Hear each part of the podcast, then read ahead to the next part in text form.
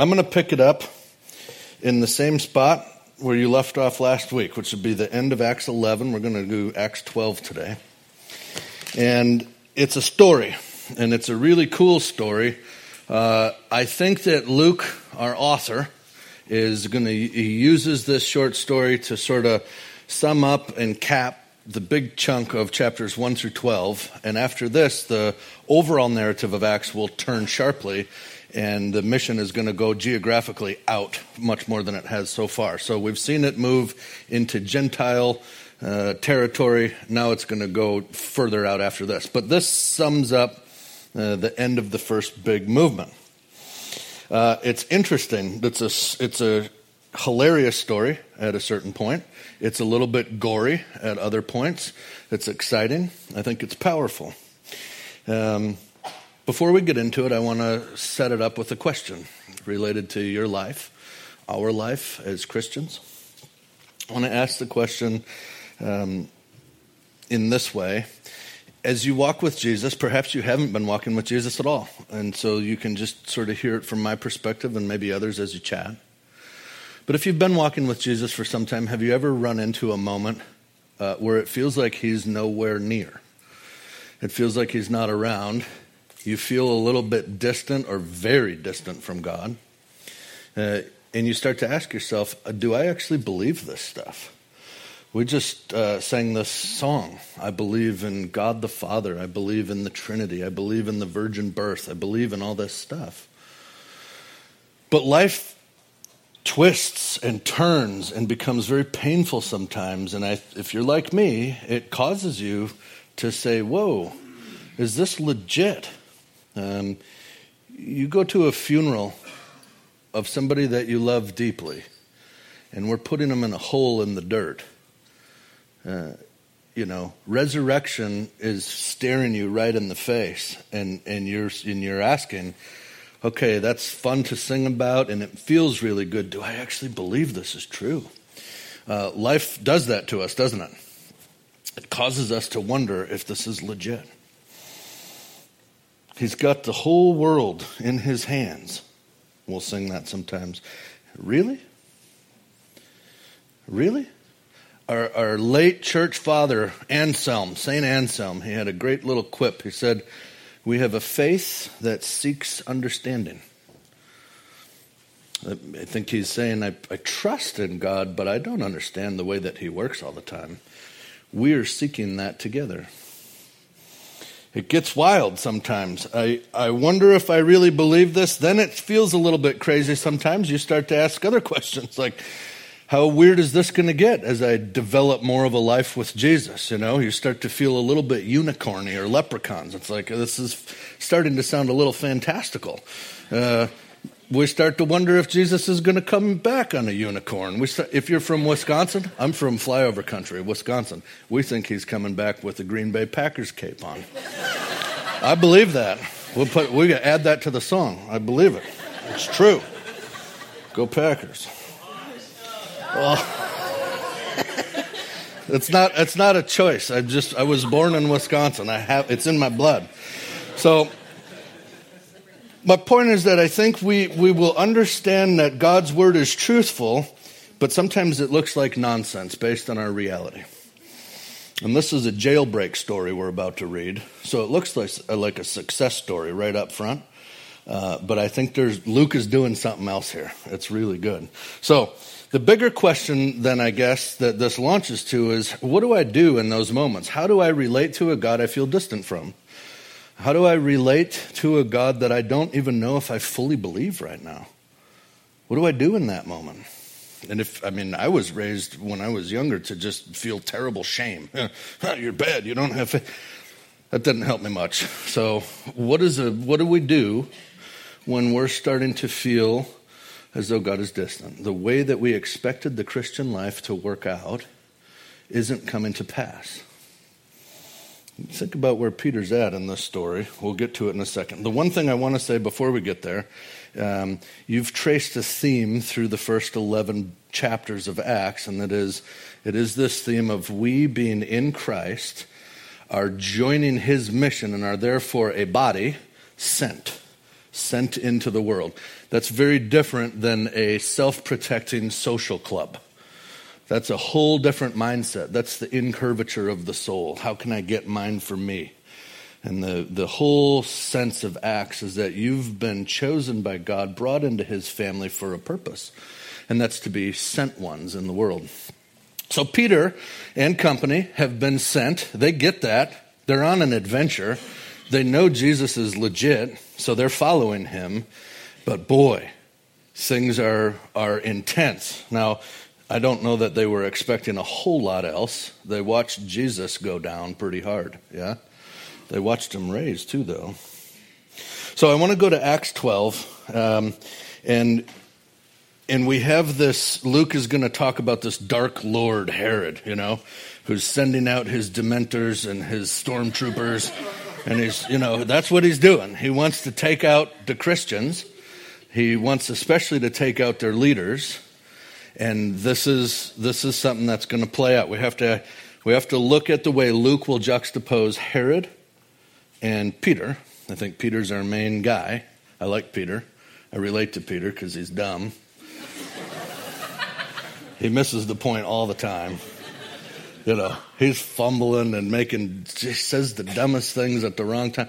But that dude totally loves Jesus. You know, you see that through his whole life. So I relate to Peter pretty well.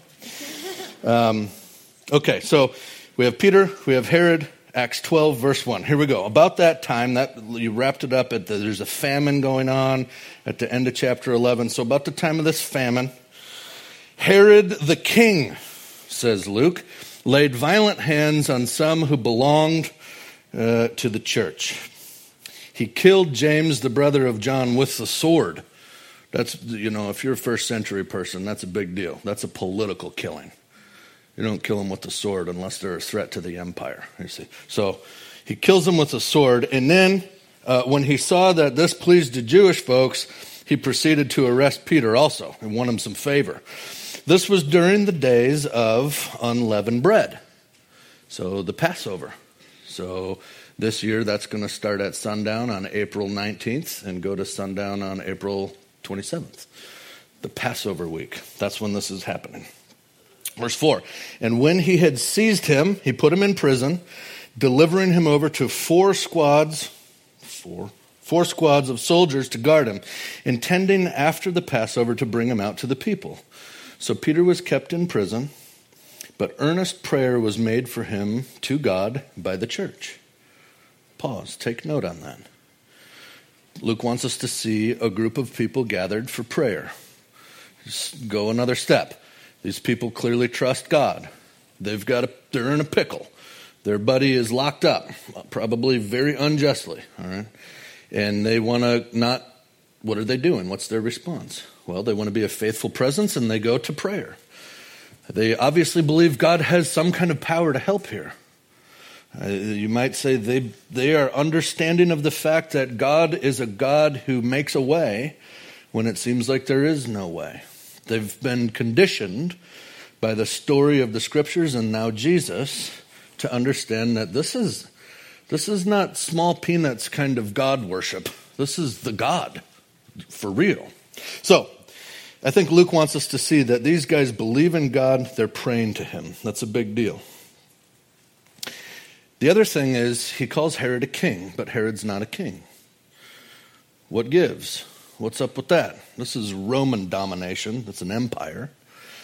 Herod has got some power. I think Herod liked to believe that he was a king.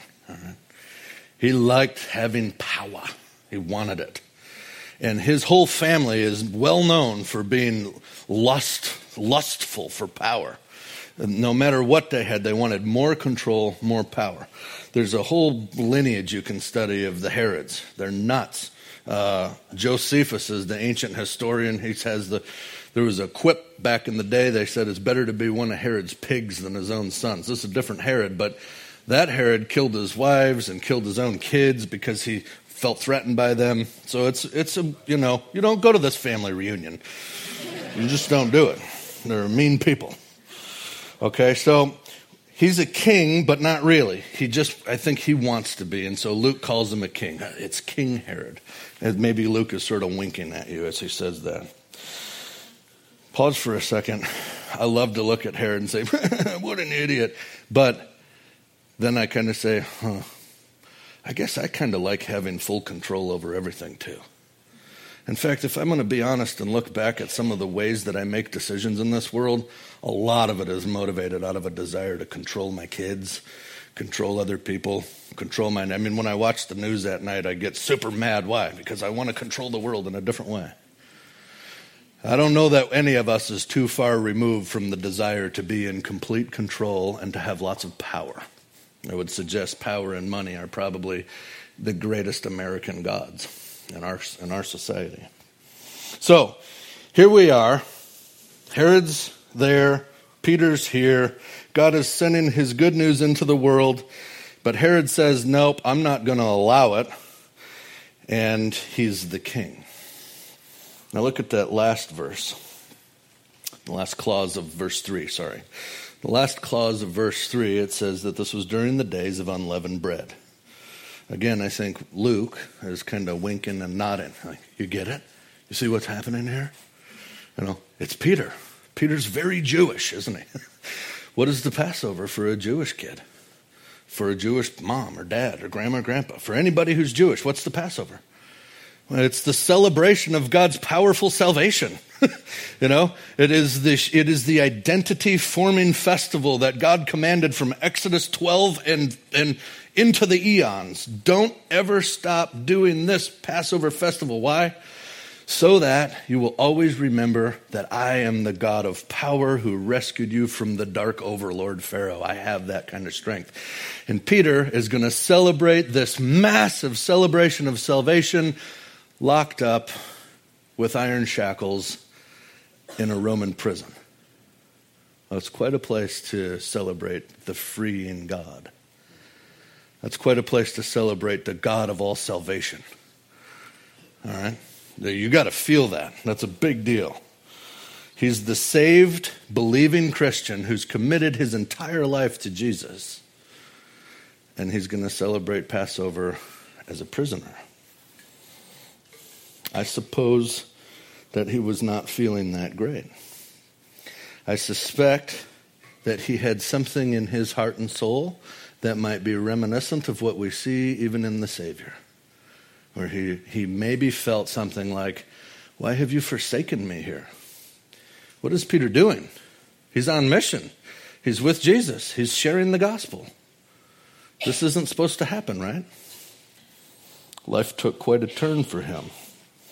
Let's go to verse 6. Now, when Herod was about to bring him out on that very night, Peter was sleeping between two soldiers. He was bound with two chains, and the sentries before the door were guarding the prison. And behold, I love this line, and behold, an angel of the Lord stood next to him, and a light shone in the cell. Sounds a little Christmassy, doesn't it? An angel of the Lord came, and the light shone all around them. Well, here's the jail cell, it's all lit up. And he struck Peter on the side, you know, Peter, wake up. Peter got woke. And he said, Get up quickly, he says. This is biblical woke. That's different. That's totally different. Get up quickly, he says. And the chains fell off his hands. And the angel said to him, Put your pants on and put your sandals on. He says, Dress yourself. Put on your sandals. And so Peter did. And he said to him, Wrap your cloak around you and follow me. Look at the bookend. Get up, follow me. First words out of Jesus' mouth to Peter, weren't they? I don't know if they were the first word. They were in the first paragraph, probably. But that's how Jesus calls people. Get up from where you're at in Hillsboro. Get up from the place you've been living in Tigard or Beaverton or Portland East. Get up from the routines of your normal life and come after me. Don't try to fit me into your scheme. Get up out of your scheme and come into my life, says Jesus. All right, here the angel is echoing that same language. It's beautiful. Get up, follow me. And then all that other language, again, if we were Jewish, we'd be like, that's Passover instructions. Get up in the middle of the night, gird your loins, wrap your cloak around you, be ready to go. These are all the instructions for the Passover. It's very interesting. What is, you know, you link that up. If you're, you know, people do this all the time when I'm listening to good Bible teachers. like, see, this links with that. And I'm like, cool, it links. Whatever. so what? you figured out links. I could do that on the internet. You say, you say, uh, why does that matter? And I think it matters because um, he's using these Passover echoes. It's during the Passover. He wants us to say, or I think to conclude, this is not just, it is a historical account of what happened, but it's not just that. It's a story, and it has a deeper meaning than just here's the what and the where and the how of Peter's jailbreak. He's connecting all of these things to help us see perhaps a little microcosmic picture of a very big salvation, all right? So he's tying it to salvation, and then we might make a mistake here, and I want to really be careful. Because we can't be too blanket with the word salvation in contemporary America. If we, ju- if, we, if we invest our understanding of salvation, just kind of preconceived notion, into a biblical understanding of salvation, we'll start to think something like this Salvation leads to good feelings, total clarity of beliefs, and a more comfortable, stable, and secure way of life. Unfortunately, I've actually heard the gospel sold that way. That's just false. just look at Jesus' life. he lived perfectly in step with the Father, and it didn't lead to a more comfortable life for him. He's like, even the foxes have a house. I don't even have a pillow. You know, he, he doesn't lead to comfort, security, or he doesn't even really live past 33. You know, he gets hammered pretty hard in this world, and he says, You will take up not lacy pillows, but a cross. So there's something that we miss if we think salvation is going to lead to our best life now. It does, I think, that's actually true, but we have to let the Bible define what life is. And it's different than just everything is clear for me and I feel wonderful perpetually. Okay, so let's read on. Verse 9. Now, Peter, he went out and he followed him, the angel, and Peter did not know what was being done. He did not know that what was being done by the angel was real. But he thought he was seeing a vision. This is Luke saying that he was confused and really disoriented. I don't want to get too allegorical in my Bible interpretations, but there's times where it's warranted, and I think this is one of them. It's a story, and he's talking about this great moment of salvation. And usually I think of God saves me when I work hard enough, or God saves me when I believe strong enough, or God saves me when I finally get it and I make a choice for Him, or something like that.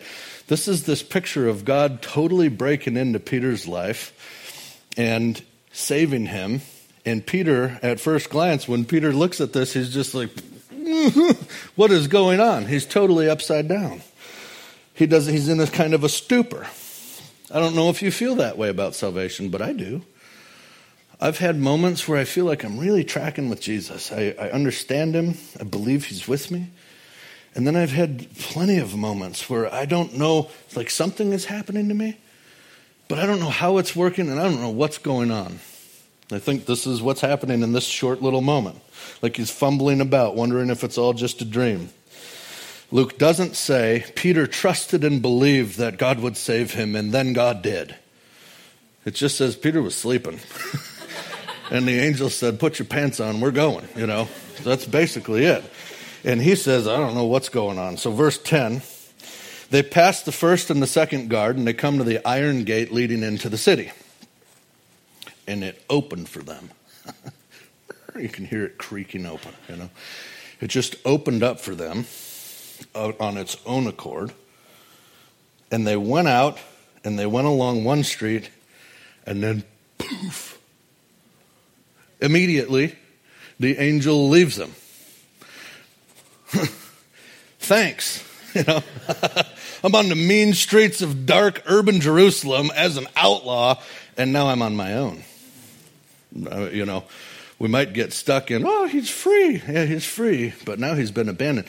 You can do some reading in uh, the, the folks who know like first century literature really well and you'll find that this kind of narrative is common outside of the Bible and in all kinds of different spots.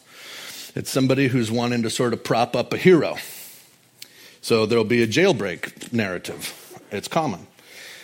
But it is not common. In fact, I don't know if you can find it anywhere where the divine force that breaks the captive free, so a group of gods or the, you know, one of the Roman gods or whatever, that God stays with the person who's broken out to the end to glorify them.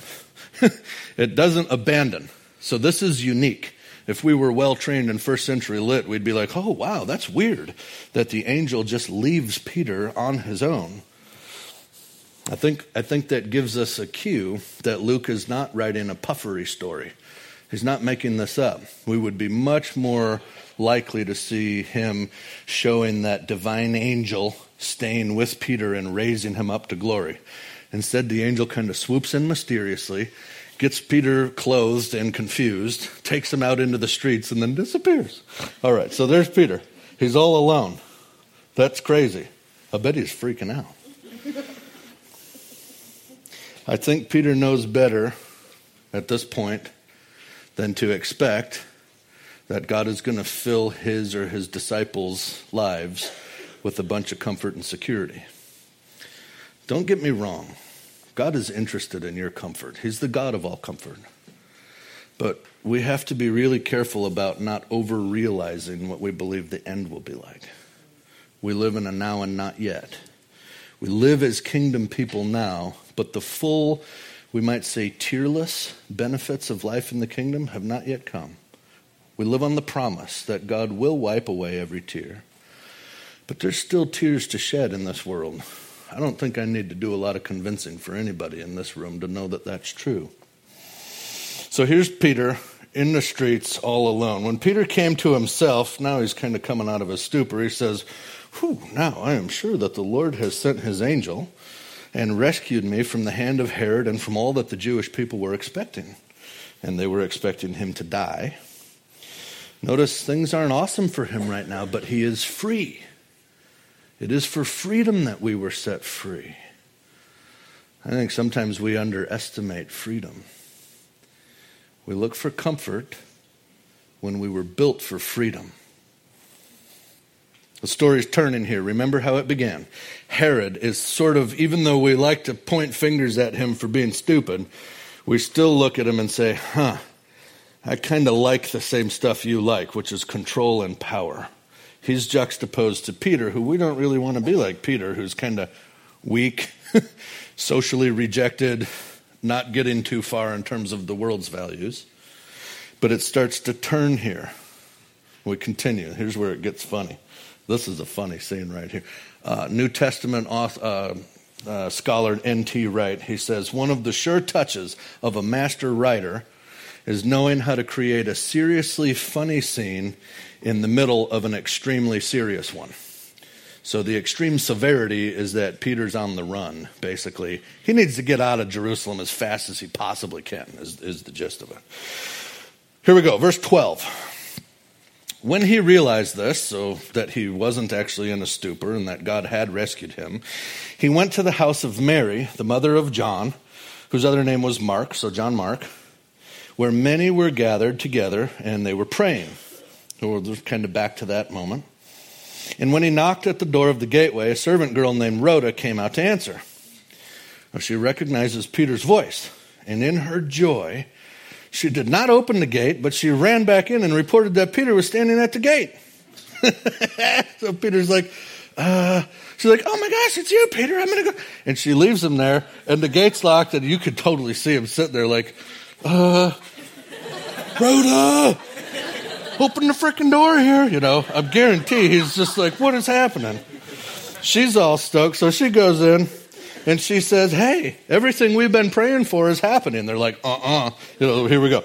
So they knocked, and she goes, uh, recognizing, she runs back in and tells them in verse 15, they said to her, so she tells them, Peter's at the gate. And they said to her, Girl, you cray cray. Girl, you, that is not true. You are out of your mind. But she kept insisting that it was so. And they kept saying, It's an angel. It can't be Peter. It's a spirit animal. It's not Peter. It's something else. They just literally wouldn't believe it. Isn't that funny? To Christians who believe in God, who are faithfully present to pray for their friend Peter, believing God can make a way when there's no way forward, has made the way forward. Here's the proof in the flesh. They're like, mm, no, that's. Uh, sit down, Rhoda. But Peter is out there. Peter kept knocking. You know, guys, let me in. And when they opened, they saw him and they were amazed. But motioning to them with his hand, he said, Shh, shut up, be quiet. And he described to them how the Lord had brought him out of prison. I bet they were just, that would be fun, wouldn't it? You, you ask Peter that when we get to heaven. Peter, tell me about that prison break. It sounded wild. And he described to them how the Lord brought him out of prison. And he said, Tell these things to James and to the brothers. And then he departed and went to another place. See you later, Peter. I think it's a surprising picture of this church's response, and it's a grace to us that is a gift. God gives you and me a gift in this moment of the story. Because when I read Acts or the New Testament, I just I put all of these Christians up on this pedestal like gosh they were so much more faithful. They were so much more willing to just throw it all down to Jesus. They God they under I just think of them I think of myself in this deprecating way and I think of them. And I think Luke is saying to us yeah they're just like you. At one moment they are faithful and present to God and submitting their lives to him and praying to him like they ought to be doing. And at at just the next moment, they don't even believe that God is doing what He's doing right before their eyes. Don't we fluctuate like that? We come up and down. There are, there are weeks, maybe for you, there are long periods of time of just, I really believe in Him. I really do. And then there are times of wilderness wandering. And in both of those, God loves you and never leaves. And, and your uh, your fortitude, like your will to believe, your strength of faith, does not seem to be what God bases his love for you upon. So, in those moments where you're like, I don't think I have really super strong faith, I don't even know if I believe this stuff, remember Peter. Remember Peter. Remember how God saves him in spite of that. Remember this group of Christians who, on one moment, they're faithful and trusting, and the next moment, they don't believe at all. It's cool, isn't it? The story's great. Okay. Luke is saying, These people are no better than you. A faithful, trusting community, depending on God one day, shifting into doubt the next. We're all in that boat together. There's a great line from a bluegrass band I love, Old Crow Medicine Show. They sing this song and they say, we're all in this thing together, walking the line between faith and fear. This life doesn't last forever, but when you cry, I taste the salt in your tear. There's this sense of we suffer together with the Savior. Salvation is about freedom, not about being guaranteed we'll never get unjustly treated. Peter's unjustly treated here, isn't he? All right, verse 18. Now, when day came, there was no little disturbance among the soldiers, meaning there was a huge disturbance. Uh, and after Herod searched for him and he did not find him, he examined the sentries and he ordered that they should all be put to death. Dang, that's a rough job. And it was very common. I don't think Luke even emphasizes this point. It's if you're in charge of guarding the prisoners and they get out, that's the you're donezo. That's the end of your life. So he went down Herod has him killed, and then he goes down from Judea to Caesarea Maritima. That'll be the Caesarea on the Mediterranean coast. Uh, Herod the Great previously had built that up, very, very beautiful structures and all that. I think he went down to the beach to chill, probably drink some ouzo, you know, and that's what he was doing. So you'd think this would calm him down a bit, but it doesn't. His bloodlust rages on. He's like the Pharaoh, he just won't let up. Dark masters are like that, aren't they? They don't let up. I've had dark masters in my life for a long, long time, and they are relentless. I'm talking about internal masters. Masters that drive me toward substance, that drive me toward experience, masters that control me. And Pharaoh is like that. He, uh, Pharaoh's like that. Herod is like that. It's just this sort of archetype in the Bible. So he, here he is. He's relentless. He likes to enslave. He wants to be in control. But the clearer picture is emerging, isn't it? Who's the true slave? Who's the one who's truly locked up? It's not Herod. It's, or it is, sorry. I just blew that. It's totally, it's, it's totally Herod, and it's not Peter at all. Here's the final scene, verse 20. Now Herod was angry. Of course he is. He has everything he wants. Yes? Isn't that interesting? Don't you just instinctively feel that? Things would be better if I had everything I want. It's just so innate. Herod has everything he wants, and what he's mad. He's angry with the people of Tyre and Sidon. Uh, Luke doesn't tell us why he's mad at them. He's just mad. And they came to him with one accord, these people, having persuaded Blastus, that's a great name, by the way, Blastus, the king's chamberlain, and he asked for peace. They asked for peace because their country depended on the king's country for food. So this is during the famine. So these guys are hungry. And they come down and they say, Help us, help us. This is so good. On an appointed day, Herod put on his royal robes. Now, Josephus, that historian, he talks about this moment. He suggests there was gold woven right into his fibers, and that Herod actually, with the sun hitting him right, looked like he was glowing. Josephus talks about him as this, yet like a demigod, you know. He gets up there, the sun's on him, he's glowing golden, you know, he's the golden child here, and everybody's shouting, Yay, the voice of a God! He's not even a man, you're so great, give us some food. Immediately, an angel of the Lord struck him down because he did not give God the glory, and he was eaten by worms and breathes his last. That's rough. Dang. You know, that's great storytelling, isn't it? I think it's true. But it's just here's this powerful Lord, the Dark Lord. He's got all the control, the money, everything that he wants. The people are respecting him as their authority broker. You know, he's the guy. He can save us. And he dies almost immediately. It's so thematic throughout the whole Bible. If you have just started opening a Bible and reading it, I encourage you, read it thoroughly through many times. You'll start to see these themes emerging, and you cannot escape the thematic huge power that gets overturned, and the weak one is shown to be the true power. I mean, that is just kingdom. Uh, that is just a kingdom mindset. It's through the whole Bible. That's the story of Pharaoh, isn't it? Pharaoh, so powerful, the ruler of the world, flipped upside down by a little baby he originally intended to kill. That's amazing. Isn't that the story of Jesus? Freedom. Verse 24 gives us the powerhouse finale. But the word of God increased and multiplied. So, Herod has tried to stop that. Herod doesn't want that to happen. He wants his control. Herod's getting eaten by worms. And the word, the logos of God, carries on. It's unstoppable. It's the exact opposite of what the strong man wanted. He wanted to be in control and try to thwart what God was doing, and he was totally unable.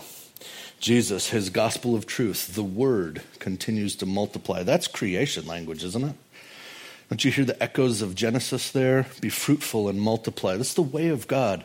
Life upon life upon life. Freedom and goodness. This is what he's about. The new creation is forming in this world because of Jesus, who sends you and I into the world to live for him. In every place we walk and breathe, from Genesis to the great Exodus story we've talked about a few times, we're fruitful and multiplying that word of God. That's a huge deal. It's a creative and it's a loving word. I think of the song we sing What powers of hell, what scheme of man could ever pluck us from his hand? It's in the power of Christ that I stand, the power of the Logos, the word multiplying, going forth. But the word of God increased and multiplied. The thing that the front end of our story said Herod wanted to stop doesn't stop. When life takes a turn for the worst, and the truthful message of the good news from God feels like nonsense, or it even sounds like nonsense, I want to trust God's word. That's that faith that seeks understanding. I can see throughout the entire Bible this exact same kind of theme. I think Peter gives us an answer to the question how can I relate to a God who feels distant or a God that I'm having trouble believing right now? First and foremost, we can remember the life of Jesus. And that's, that's why we will come to this table when I'm done talking here, which will be real quick. But we're going to come to the table and remember the life of Jesus. We remember his love and his sacrifice, but remember the way he was treated. The man who lived perfectly, who believed God was present with him from beginning to end. We can even feel like he felt, which is feeling like we're forsaken. If you feel forsaken, don't shame yourself for that. Recognize you might be living right within the life of Christ himself, who felt the same way. And what did Christ do in that moment if not cry out to God? So when we're feeling lost or distant, we remember Jesus and we're comforted by knowing we're walking the same path as him. That could actually spur you to cry out to God like he does as well. And you can remember the word of God throughout history, which tells this same story over and again. Those who chase power and control chase a comfortable emptiness. You want to be in full control over your children full control over your fellow employees or your bosses or your direct reports. You want to have full control over the way people live in the neighborhood or in the country. I want to be in control. Let's just say, heaven forbid, you achieve that control and find a comfortable emptiness. That is very, very different than those who follow Jesus and accept his invitation into freedom to walk an uncomfortable path to renewal and eternal life in God's kingdom. It's an uncomfortable path. It is. I'm almost positive that Luke had echoes of Isaiah in his mind when he wrote this. Here's Isaiah 47 and 8. The grass withers, the flower fades when the breath of the Lord blows on it. Surely the people are grass. The grass withers, the flower fades, but the word of our God will stand forever. And Isaiah 40, if you read the whole chapter, is all about the inversion of the power brokers in this world. The great nations of power will be shut down as God humbly raises up those who are with him. It's just that our eyes and our hearts and our ears, we've been so. Con- I mean, you're going to drive out from here and pass by billboards and see things on your phone already within the next five minutes of leaving here that are all going to be reminding you and teaching you that, that this is what the good life is. And Jesus doesn't say that to us. We all want to be on the throne of Herod's power, not in the humiliation of Peter's jail cell. At the end, Luke has this crazy irony emerge through the people of Tyre and Sidon, doesn't he? It's a crazy irony. If you give us safety and comfort, we'll worship you as God. We'll happily call you a God and then their God withers and fades and dies of a bad case of the worms. you know, there's no fruitfulness, there's no multiplying, just selfishness and corruption unto death. That's the way of that path. God is bringing new life into this entire world, and He's doing it through you and me and other average men and women and children. He's not favoring the sexiest or the strongest or the most influential and He's allowing us to experience the full brunt of this world's brutality. The New Testament is not a story about Jesus' followers rising to high levels of social acceptability and influence, is it? That's just not what the story is about. But it does tell a story about God's followers being set free. Still confused? Yes. Still wondering how God is leading? Yes. Sometimes feeling like we're in a stupor upside down and I don't even know what God's angels are doing to me? Yes. Still in pain? Yes. But totally free and pursuing a life of freedom in God, the God who promises to wipe away every tear. That's a great invitation for you and me to live with that kind of God. We can relate to God even when we find him hard to believe by not giving up. Peter never gave up. You watch his whole life, and he is up and down and all over the map, but he never gives up. He knew that the Word of God would be fruitful, that it would multiply. Remember when Jesus challenges him and he's like, Where are you going to go? He's like, I would go somewhere, but I can't go anywhere. You alone have the words of eternal life. He knew that this would be fruitful and multiply to the entire world, and he allowed the pain and the suffering and the real confusion of life to drive him closer to Jesus, not further from him. That's my prayer for you today. Let's pray. Jesus, thank you. Thank you for loving us. Thank you for, it's even crazy to say this. Thank you for trusting us to carry on your work. And even as soon as I say thank you for that great honor, we know that it comes with an attendant suffering. And yet your suffering refines us, it makes us more whole, and it brings us into greater freedom. So, on, on, I just ask that through your Spirit, you would strengthen every man and woman and child in this room to persevere with you no matter what. When we find ourselves unjustly treated, when we find ourselves suffering and when what we imagine life to become does not come to pass, I pray that you would hold us strong and that you would help us to continue on in this faith as we seek understanding. Thanks for loving us. We love you and we trust you with our very lives. Amen.